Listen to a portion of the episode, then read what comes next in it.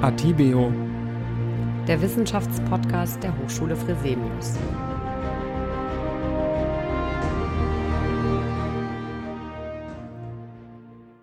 Herzlich willkommen zu Atibio, dem Wissenschaftspodcast der Hochschule Fresenius. In der heutigen Folge geht es um künstliche Intelligenz, ein Thema, das die Zukunft der Modeindustrie prägen soll. So hört man. Klingt erstmal interessant, aber ich weiß nicht, ob sich jeder von Ihnen etwas darunter vorstellen kann. Per Definition handelt es sich bei künstlicher Intelligenz, kurz KI, um die Nachbildung bestimmter Entscheidungsstrukturen des Menschen mittels Einsatz von Maschinen. Und diese nachgeahmte Intelligenz führt dazu, dass beispielsweise Maschinen, Anwendungen oder auch Gegenstände menschenähnliche Intelligenzleistungen, wie beispielsweise Lernen, Urteilen oder Problemlösen erbringen können. Tja, und was das Ganze jetzt genau mit der Modeindustrie zu tun hat? Eine Menge. Denn KI-Technologien verändern die Modebranche in jedem Element ihrer Wertschöpfungskette. Also ein riesiges Thema. Ganz besonders spannend und in den Medien heiß diskutiert der Bereich Fashion Tech also tragbare Technologien. Was dahinter jetzt genau steckt und welche Chancen oder auch Herausforderungen sich daraus für die Modebranche ergeben, darüber spreche ich heute mit Professor Dr. Ingo Rollwagen, Professor für General Management bei uns an der AMD, Akademie Mode und Design in Berlin. Wir werden das Gespräch heute digital führen, so dass ich mich schon vorab dafür entschuldigen möchte, sollte es an der einen oder anderen Stelle zu einer etwas schlechteren Tonqualität kommen. Ja, herzlich willkommen, Herr Professor Rollwagen. Schön, dass Sie heute hier sind. Ja, herzlichen Dank für die Einladung, Frau Hamacher. Bevor wir in das Thema unseres Podcasts einsteigen, gewähren wir unseren Zuhörern immer einen kleinen Einblick in das Privatleben unserer Gäste. Wir stellen in der Rubrik Forsch er gefragt drei kurze Fragen und bitten Sie um kurze Antworten.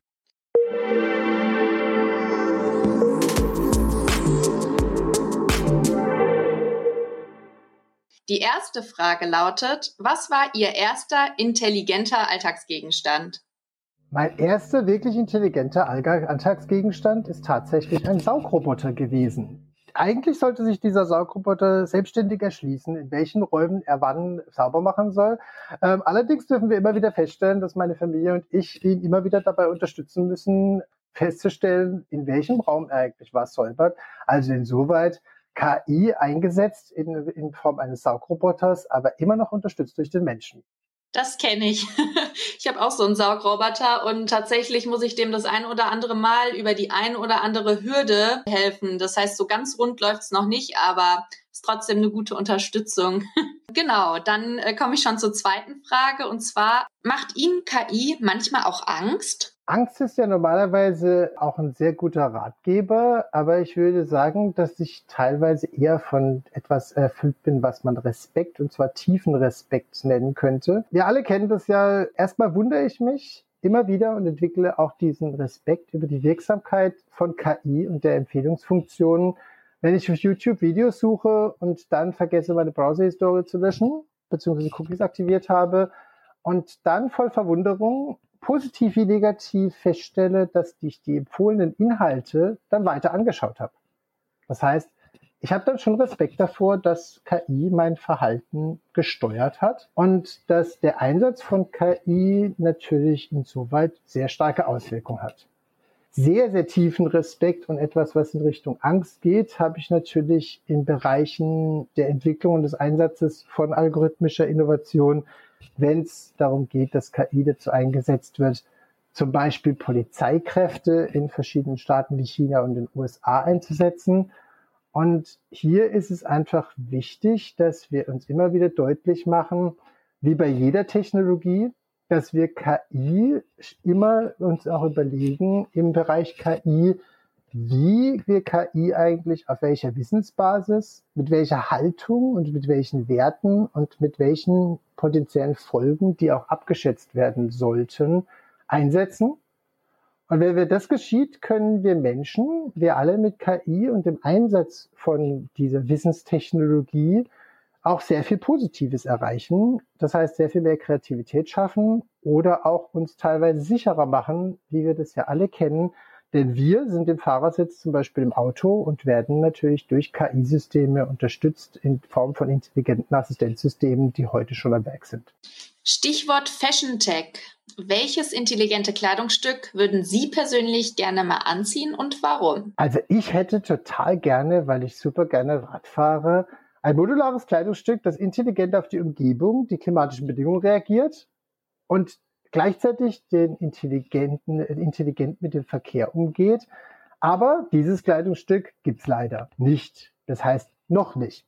Das heißt nämlich, äh, diese äh, Kleidungsstücke, die es schon gibt in diesem Bereich, sind noch nicht ausgereift und vor allem nicht zum vertretbaren Preis zu erstehen und haben vor allem meistens leider noch keinen äh, zirkulären Umgang mit den elektronischen Baukomponenten da drin, weil wir müssen uns immer vor Augen halten, dass es bei Fashion Tech natürlich und intelligenter Kleidung, tragbarer Technologie auch darum geht, dass da intelligente Komponenten drin sind, die nicht so ganz nachhaltig sind. Aber das Schöne daran, diese Kleidungsstücke wird es bald geben, da schon heute sehr viel Forschung und auch teilweise sehr viel angewandte Entwicklung gemacht wird, wo wir diese Form von intelligenten Kleidungsstücken, aber auch medizinisch und pflegerische einsetzbare Kleidung bald haben werden.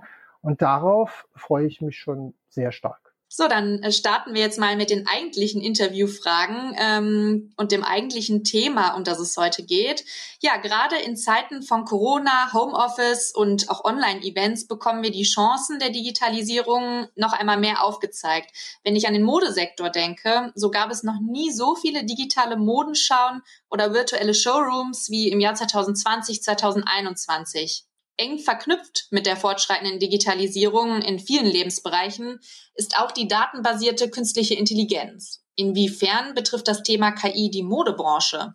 Erläutern Sie doch gerne einmal kurz die wichtigen Bereiche von KI in der Modebranche. Ja, herzlichen Dank für die Frage. Und es ist natürlich so, dass wir uns im Moment gerade inmitten einer kleinen Wissensrevolution befinden, was die Modebranche anbetrifft.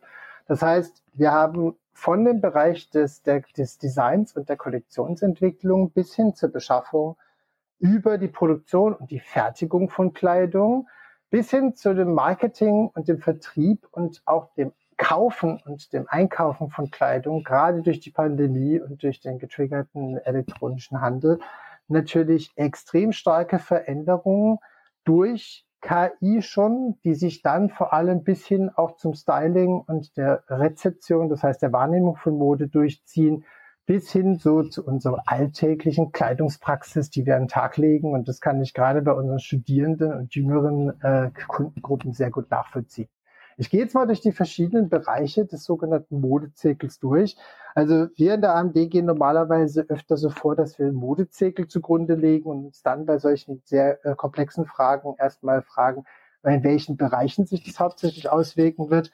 Wenn ich über KI und algorithmische Innovation, also die Schaffung von neuen Algorithmen, Wissen anders zu verarbeiten, automatisiert zu verarbeiten und damit auch mehr Daten und mehr Informationen mit reinzunehmen, die vorher nicht da waren, dann ist es auf der einen Seite erstmal so, dass wir sehen, dass sehr viel mehr Wissen über die neuen, über neue Materialien, wie zum Beispiel Tencel oder ähnliche andere Stoffe, im Moment schon sehr viel stärker in das Design mit einfließen. Das heißt, Designer arbeiten auch unterstützt durch KI-Lösungen oder KI-Anwendungen in ihren Designprogrammen mit ganz anderen Materialien, weil ihnen aufgezeigt wird, dass das eine oder andere Material zum Beispiel eine bessere nachhaltige Wirkung hat.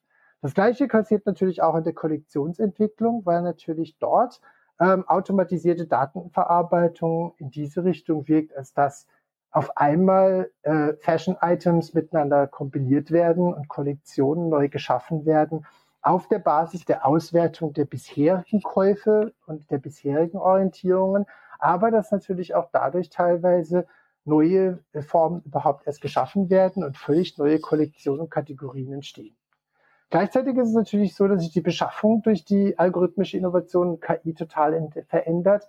Indem wir auf der einen Seite sehen, dass natürlich dieses zirkuläre Design, was natürlich mehr auf Recycling auch rausgeht, stärker wird. Das heißt, dass wir in der Beschaffung unserer Rohstoffe schon darauf achten, dass es vielleicht Rohstoffe sind, die wir nachher wieder in eine weitere Nutzung mit einbauen können. Auch da unterstützt KI heute schon relativ stark bis hin zu dem Punkt, dass wir natürlich ganz neue Formen der Konfiguration schon erleben. Das heißt, dass wir in der Beschaffung als Modeunternehmen, einige fortgeschrittene Modeunternehmen, KI schon einsetzen, um ihr Supply Chain Management völlig anders aufzusetzen. Das Ganze geht natürlich auch auf der Seite der Modeunternehmen ganz stark im Bereich der Produktion und Fertigung schon in den Einsatz. Das heißt, hier werden künstliche Intelligenzsysteme und teilweise auch algorithmische Innovationen vor allem in den fortgeschrittenen Product Data Management Lösungen und Product Lifecycle Management Lösungen angesetzt. Es geht darum, völlig neue Produktionstechnologien sehr stark einzusetzen und diese natürlich dann auch ganz anders zu Prototypen und auch von dem Prototyping dann auch in die Fertigung zu bringen. Und was natürlich geht es für Modeunternehmen und das machen die Modeunternehmen im Moment hauptsächlich natürlich sehr stark, weil die zwei Bereiche, die ich gesagt habe, nämlich Design, Kollektionsentwicklung, Beschaffung, Produktion und Fertigung, äh, sind natürlich äh, etwas im Vergleich zu dem, was im Moment passiert, noch etwas stiefmütterlich im Vergleich zu dem, was im Marketing, im Vertrieb und vor allem auch im Sale, das heißt im Einkaufen passiert. Das heißt, wir haben hauptsächlich im elektronischen Handel, auch durch die Pandemie bedingt, einen extrem starken Einsatz von algorithmischer Innovation, ähm, der dann über Recommendation Systems, also solche äh, Systeme, die einem auf ein gewisses Produkt und auf ein gewisses Fashion Product hinweisen, sehr stark eingesetzt werden. Da sind Akteure wie Salando oder ähnliche andere auch zu nennen, die das sehr stark nutzen und damit auch umgehen. Gleichzeitig, und das ist natürlich auch ein sehr wichtiger Punkt, sind natürlich diese Unternehmen auf der Basis ihres neuen Formen des Management, denn auch im Management wird natürlich künstliche Intelligenz und algorithmische Innovation sehr stark eingesetzt, auch dazu fähig, das Styling von ihrer Seite des Modeunternehmens, weil jedes Modeunternehmen gibt uns ja ein gewisses Styling auch vor, was dann auch durch die Designer mitgeprägt wird, schon sehr stark äh, tätig und das Styling wird auch sehr stark durch KI geprägt, wie auch, dass wir sehen, dass algorithmische Innovation auch in der Rezeption von Mode, also auch im Modejournalismus, sehr stark Einzug hält, wo sich verschiedene Akteure natürlich auch algorithmischer Innovation bedienen um dann ganz neue Formen, die, die Formen der Diskussion von Mode zu ermöglichen, weil wir können natürlich sehr viel mehr Daten und sehr viel mehr Informationen und auch sehr viel mehr Wissen um Kleidung auch, auch teilweise automatisiert unterstützt durch KI und durch algorithmische Innovationen verarbeiten. Und last but not least ändert sich natürlich dadurch die Kleidungspraxis, weil natürlich heutzutage schon einige, die ich auch kenne, die Gamer-Communities unterwegs sind, sehr stark daran interessiert sind, auch sowas wie virtuelle Kleidung zu haben. Das heißt, eigentlich nur ein Set an Algorithmen, was dann dazu geführt hat, ein virtuelles Kleidungsstück hervorzubringen und dieses virtuelle Kleidungsstück dann in virtuellen Umgebungen zu benutzen, um wirklich dort auch modisch, äh, modische Akzente zu setzen und modisch zu sein. Und natürlich auch, dass sich KI dadurch ausprägt, dass wir ganz neue Outfits haben, dass also auf der anderen Seite nicht nur virtuelle Kleidung, sondern auch unsere reale Kleidung ganz anders angesetzt wird. Das sind also so die, die ganzen Bereiche, die im Moment schon durch künstliche Intelligenz beziehungsweise durch algorithmische Innovation geprägt werden. Und damit ist natürlich sehr viel angesprochen. Wir merken also schon, das Thema ist riesig und es gibt ganz verschiedene Teilbereiche und von einem davon ist in den Medien im Moment immer häufiger die Rede und zwar das Thema intelligente Mode. Angefangen hat das Ganze ja schon vor fast zehn Jahren ungefähr, als die Google Glass Datenbrille auf den Markt kam, die zugegebenermaßen alles andere als modisch war. Mittlerweile wird aber schon von BHs gesprochen, die Tumore erkennen können oder Shirts, die die Schweißproduktion eindämmen können. Für den Laien hört sich das Ganze immer noch eher nach Science Fiction an. Wie funktioniert denn die sogenannte smarte Kleidung? Also wie schafft es auch beispielsweise der BH Tumore zu erkennen? Die Funktionen und die Anwendungen, die Sie gerade angesprochen haben, sind zwar teilweise noch nicht ganz ausgereift und sie und hören sich auch wirklich teilweise wie Science Fiction an. Aber um bei diesem Beispiel des intelligenten BHs zu bleiben, geht es darum, dass über den Einsatz von Sensoren bisher noch nicht erhobene Daten zuerst mal geschaffen und erfasst werden. Das heißt, Ereignisse oder Zustände, in diesem Fall des Gewebes, werden gemessen. Und zusammen mit der Temperatur und anderen Indikatoren ergibt das dann einen Rückschluss wahrscheinlich darauf, in wie stark eigentlich eine Gefährdung und wie weit eine Gefährdung vorliegt. Das heißt, das Kleidungsstück wird dann wirklich insoweit intelligent, beziehungsweise besser, besser formuliert, wir nutzen nur die Nähe der Kleidung zu unserer Haut und zu unserem Körper, um damit mit dieser tragbaren Technologie mehr über uns und unsere Körperfunktionen wissen zu können und damit natürlich auch teilweise sehr wichtige Punkte zu haben, wie zum Beispiel die Früherkennung von Brustkrebs oder anderen Dingen. Das heißt, diese Daten, die dann neu erfasst werden, weil diese Sensoren hatten wir ja vorher in der Kleidung nicht. Bisher haben wir keine tragbare Technologie. Bisher ist unsere Kleidung sozusagen nicht dazu fähig. Diese Daten werden dann in vorher definierten, aufbereiteten Form entweder in der Sensorphalanx, also in der, in der elektrischen Komponente beziehungsweise elektronischen Komponente, die diese Sachen zusammen verarbeitet, beziehungsweise im Gesamtsystem verarbeitet und weitergeben. Eine andere Konfiguration, meist eine App, die dann Zugang zu höherer Rechenleistung hat, damit diese immens vielen neuen Daten und die Informationen dann automatisiert, und da kommt die KI ins Spiel, und schneller verarbeitet werden können. Damit wir daraus dann aus dem Modell die jeweiligen Schlüsse ziehen können, um den Nutzerinnen diese auch mitzuteilen. Es handelt sich also bei dieser intelligenten tragbaren Technologie, bei dieser intelligenten Kleidung um sehr unterschiedliche Funktionen. Und hinter diesen Funktionen im Gesamtsystem steht ein Datenmodell und Wissen über die Zusammenhänge, wie das eigentlich alles zusammenhängt. Dahinter steht also erstmal nicht KI, sondern erstmal auch wahnsinnig viel Wissenschaft, die Nutzung von medizinischem Wissen, die Nutzung über Kleidung, die Nutzung über Textilien und die Anwendung von Textilien, und die benutzt man dann, um aus dieser Kombination von Daten und aus dieser äh, Orientierung auf, frühzeitig auch darauf reagieren zu können, was sich vielleicht im Körper verändert, beziehungsweise vielleicht sogar auf Erkrankungen hinweisen zu können. Das heißt, es ist natürlich auch immer notwendig bei diesen neuen tragbaren Technologien, die wir bald haben werden, weil auch dieser Büstenhalter wird zum Beispiel schon teilweise vertrieben. Und gerade, was Sie auch angesprochen hatten, die Lösung über Kleidung, die den Feuchtigkeitsgrad äh, beziehungsweise die Schweißintensität von älteren Menschen anzeigt, ähm, wird heute schon in Pflegeheimen eingesetzt, um Menschen, ältere Menschen zum Beispiel davor zu äh, bewahren, wirklich zu verdursten, weil ältere Menschen eben keinen Reflex mehr entwickeln, um jetzt selbstständig zu trinken. Das heißt, wir sehen einfach, dass diese tragbare, äh, tragbare Technologie und diese intelligente Kleidung, die auch dann KI-Komponenten in sich hat, in Zukunft entwickelt, weiterentwickelt werden wird. Und es ist natürlich in diesem Bereich immer wieder wichtig ähm, zu wissen, welches Wissen in das Gesamtsystem eigentlich eingeht und auf der Basis welches Wissens diese verschiedenen Funktionen dann ermöglicht werden. Auch beim Thema Nachhaltigkeit, äh, das hatten Sie eben auch kurz angerissen, soll Fashion Tech eine entscheidende Rolle spielen. Was steckt wiederum dahinter?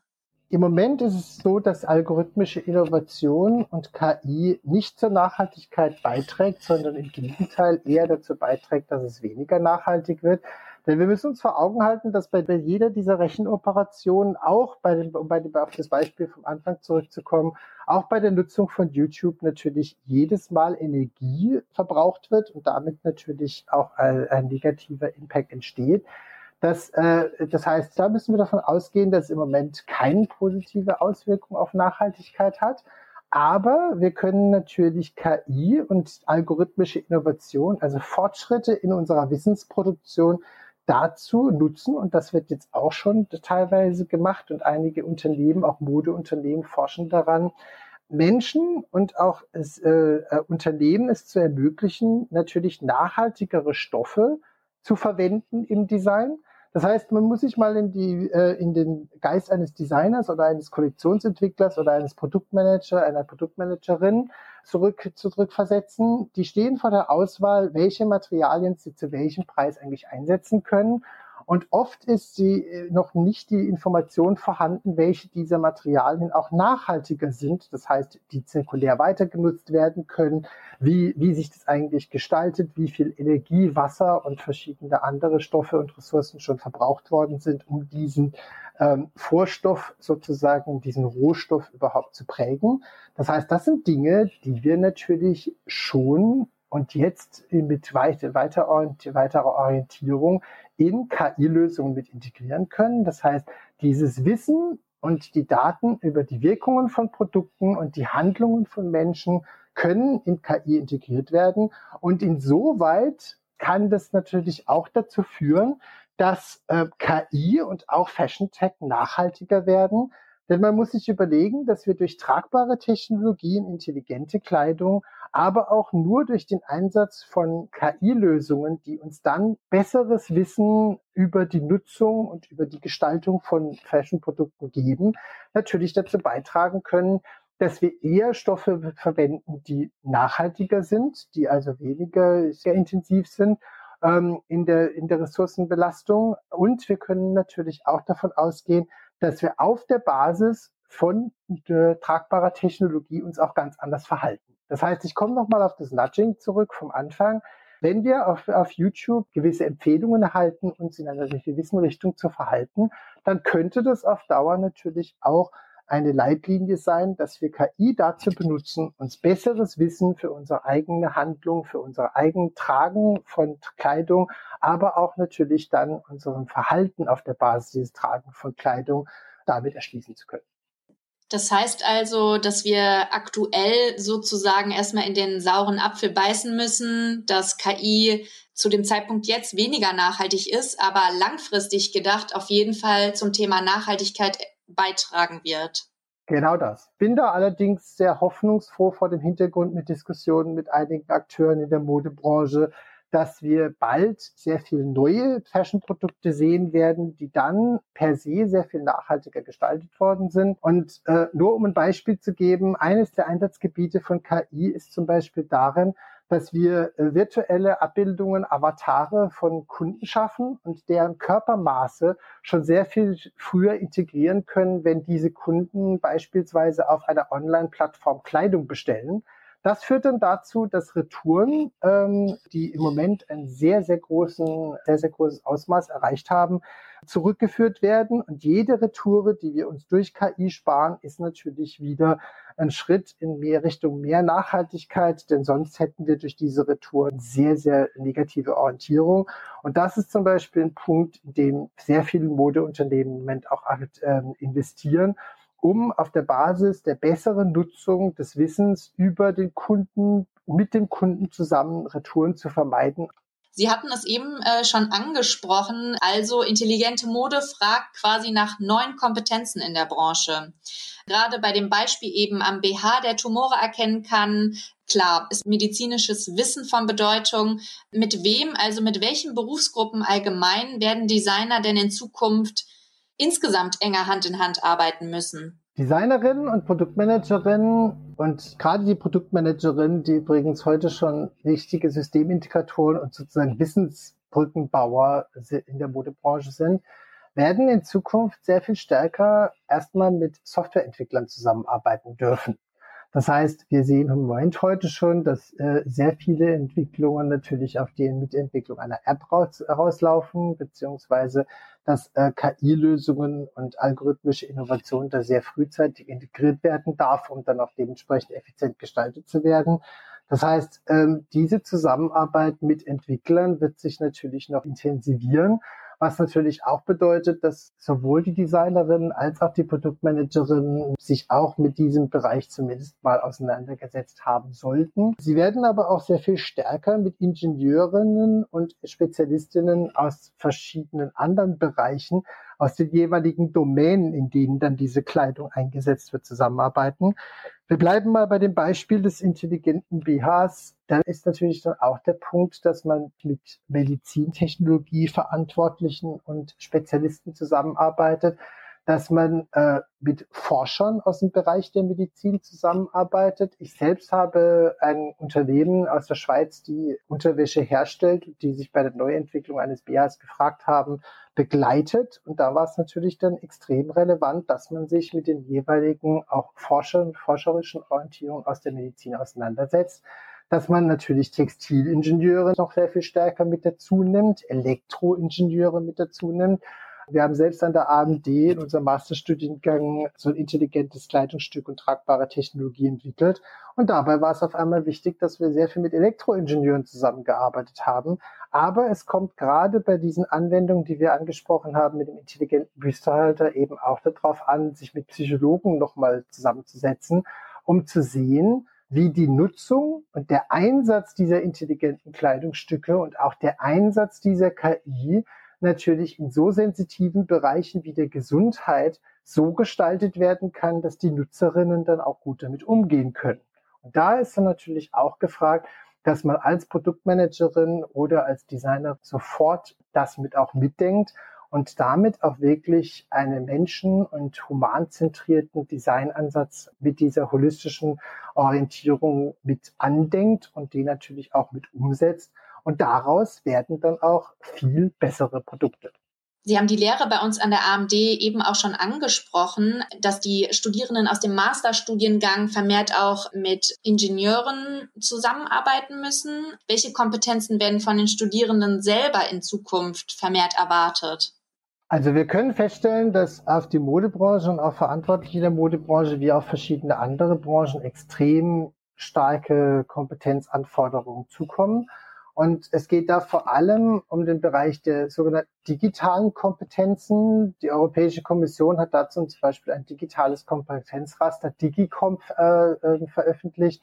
Und das heißt, es geht einfach erstmal darum, dass man, dass alle, dass wir alle unsere Kompetenzen Daten, Informationen richtig und reflexiv zu verarbeiten und das verarbeiten zu können, ständig weiterentwickeln, um daraus valides Wissen zu schaffen und dieses Wissen auch immer wieder auf seine Validität, das heißt auf seine Gültigkeit zu prüfen und das dann auch wirklich einzusetzen zu können. Und es geht natürlich auch bei diesen digitalen Kompetenzen um die Sozialkompetenzen, das heißt allen voran die Fähigkeit, Teams zu bilden und diesen Teams auch wirklich mit anderen zusammenzuarbeiten.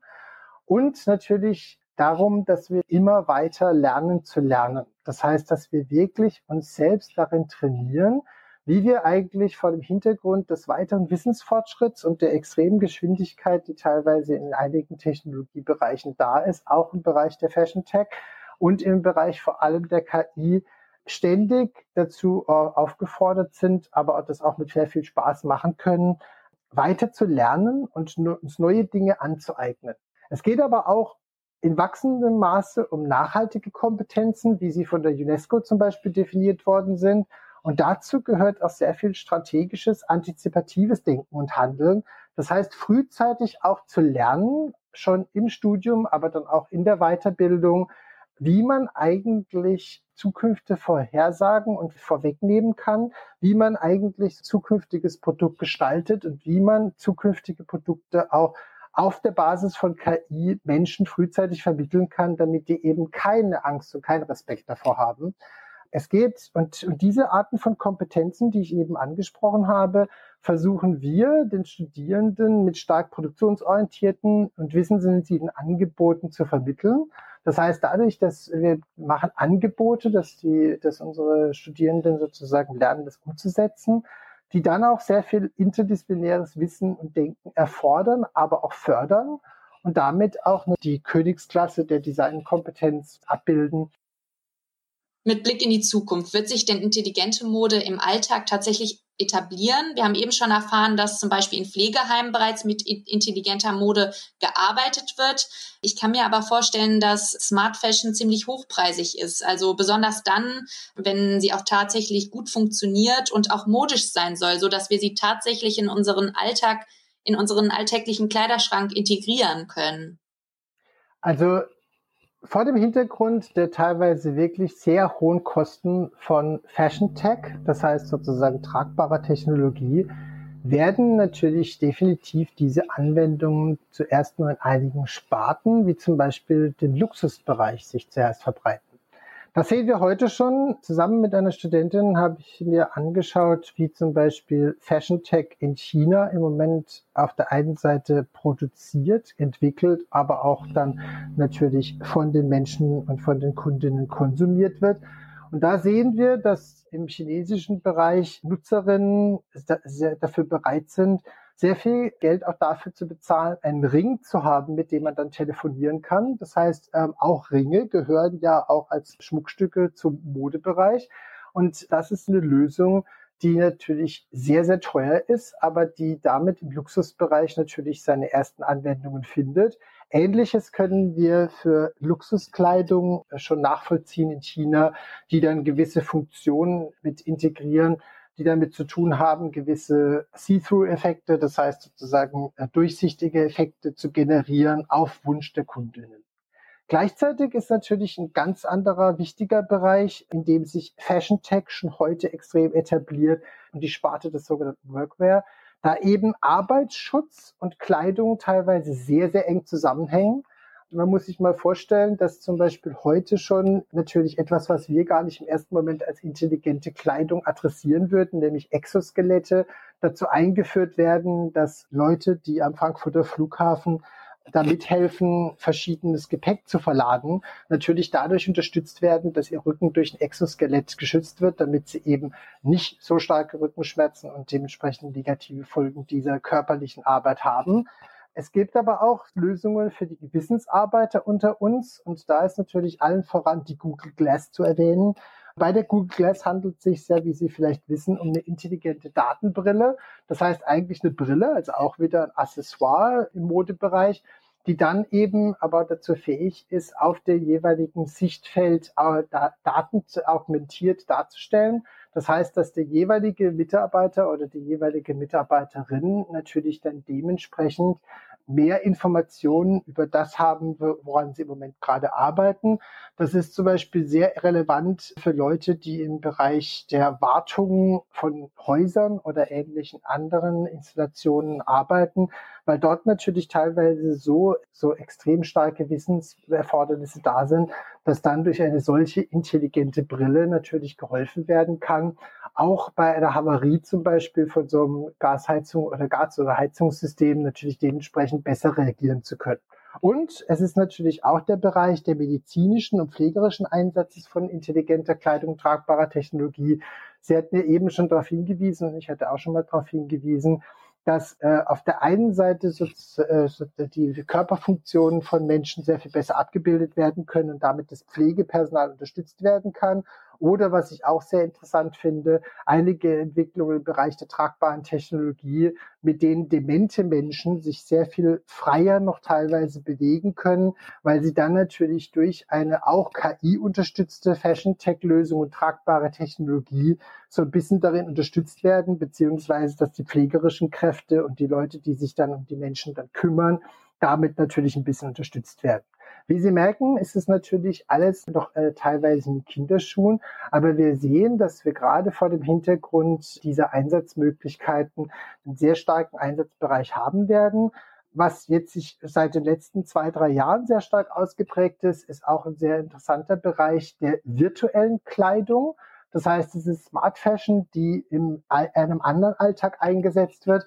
Das heißt, dass zum Beispiel Leute, die in Gaming-Communities sehr aktiv sind und die ähm, sehr viel in diesen Spielewelten unterwegs sind, re ihre Repräsentation über einen Avatar dazu nutzen, auch modisch zu wirken und damit natürlich auch virtuelle Kleidung nachfragen und indem sie sich dann über virtuelle Kleidung auch modisch ausdrücken können. Tatsächlich ein Trend, der sich für den Laien kurios anhört, aber wie ich das jetzt verstanden habe, betrifft das quasi Menschen, die sich viel im Internet aufhalten. Also heißt virtuelle Kleidung tatsächlich Kleidung, über die sie sich in der virtuellen Welt definieren? Genau, es geht um diejenigen Menschen, die als ein Teil ihres Alltags und ihrer, vor allem ihrer Freizeitbeschäftigung sich in Gamer-Communities organisieren und dann sich dort noch als soziale Wesen verhalten wollen und gerne auch modisch Akzente setzen wollen, das heißt, sie, wie auch immer, wie wir auch Mode teilweise alle benutzen, nämlich um damit auch zu kommunizieren, tun die das auch.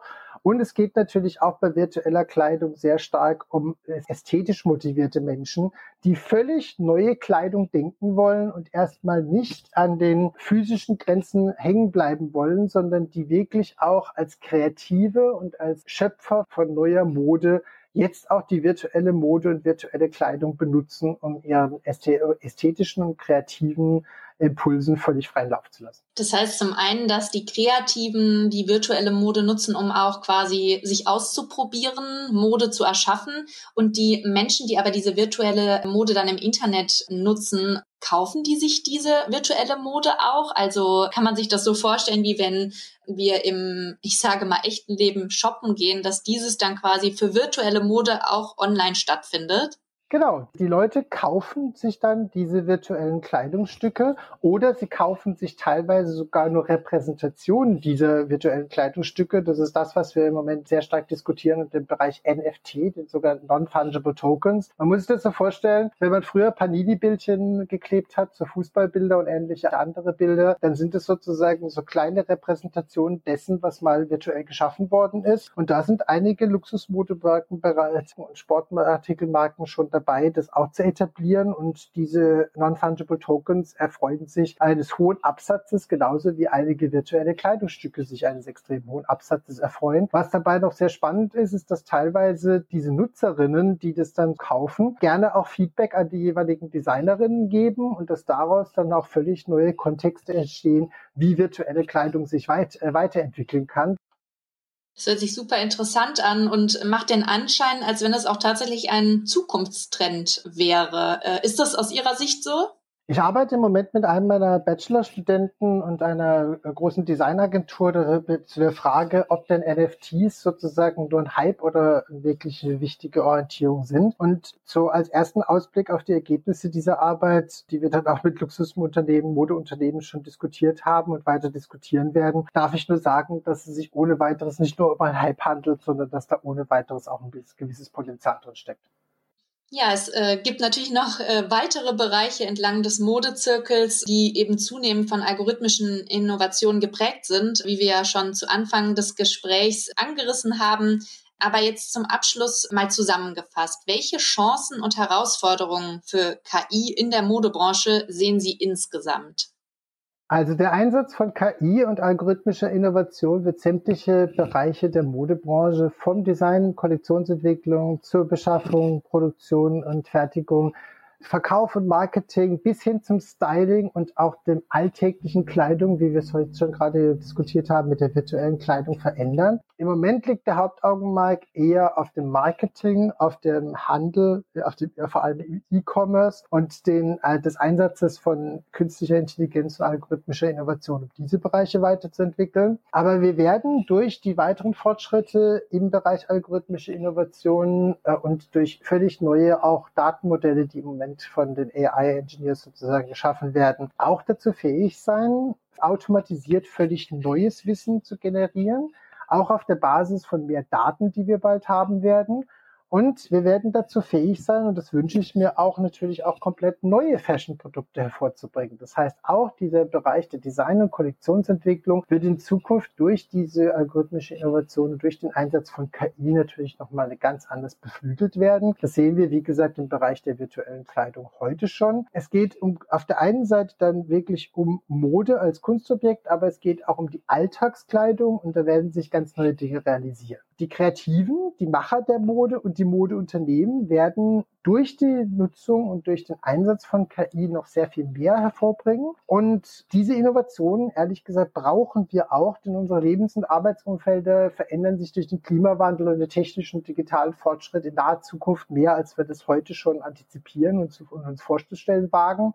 Und äh, wir sehen halt einfach, dass diese Bereiche der auch der Nutzung von KI aus der Nischennutzung schon stark eigentlich in den Mainstream, also in die alltägliche Nutzung, wenn wir alltäglich im E-Commerce shoppen, schon einen Einsatz gefunden haben. Und das wird sich natürlich über die verschiedenen Punkte dann weiter ausprägen. Und deswegen ist es natürlich auch immer wieder eine Freude für mich als Lehrender an der AMD, wenn ich dann sehe, dass wenn wir mit Studierenden zu diesen Fragen arbeiten und wenn ich mit Studierenden zu diesen Fragen arbeiten und die dann dafür eine Neugier entwickeln und dann auf der Basis ihrer Kompetenzen und ihrer ganzen Persönlichkeit sich da einbringen und dann einfach völlig neue Dinge realisieren. Und wir werden einfach noch sehr viel mehr in diesem Bereich sehen, auch auf der Basis von intelligenter Kleidung, tragbarer Technologie, aber auch allen voran äh, dem Einsatz von KI und algorithmischer Innovation. Vielen Dank für das äh, sehr interessante Gespräch. Am Ende beantworten unsere Experten in der Rubrik 30 Sekunden Plädoyer eine Frage in 30 Sekunden.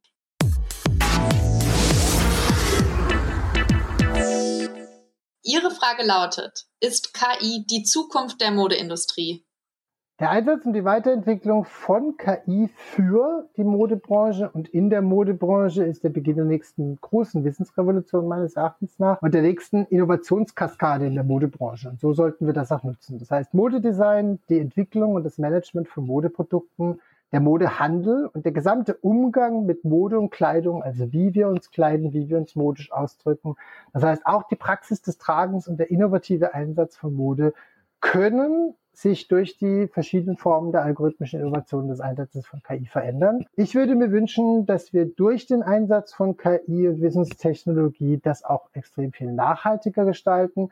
Das heißt, dass wir auch auf der Basis von neuem automatisiert generiertem Wissen neue Produkte schaffen, die dann auch nachhaltiger produziert, aber auch genutzt werden können und auch länger genutzt werden können. Ja, nochmal herzlichen Dank. Schön, dass Sie heute bei uns waren, Herr Professor Rollwagen. Herzlichen Dank für das Gespräch. Und danke auch fürs Zuhören. Wir freuen uns, wenn Sie unseren Podcast abonnieren und weitere Infos finden Sie auf unserer Homepage www.hs-fresenius.de slash podcasts. Bis zum nächsten Mal.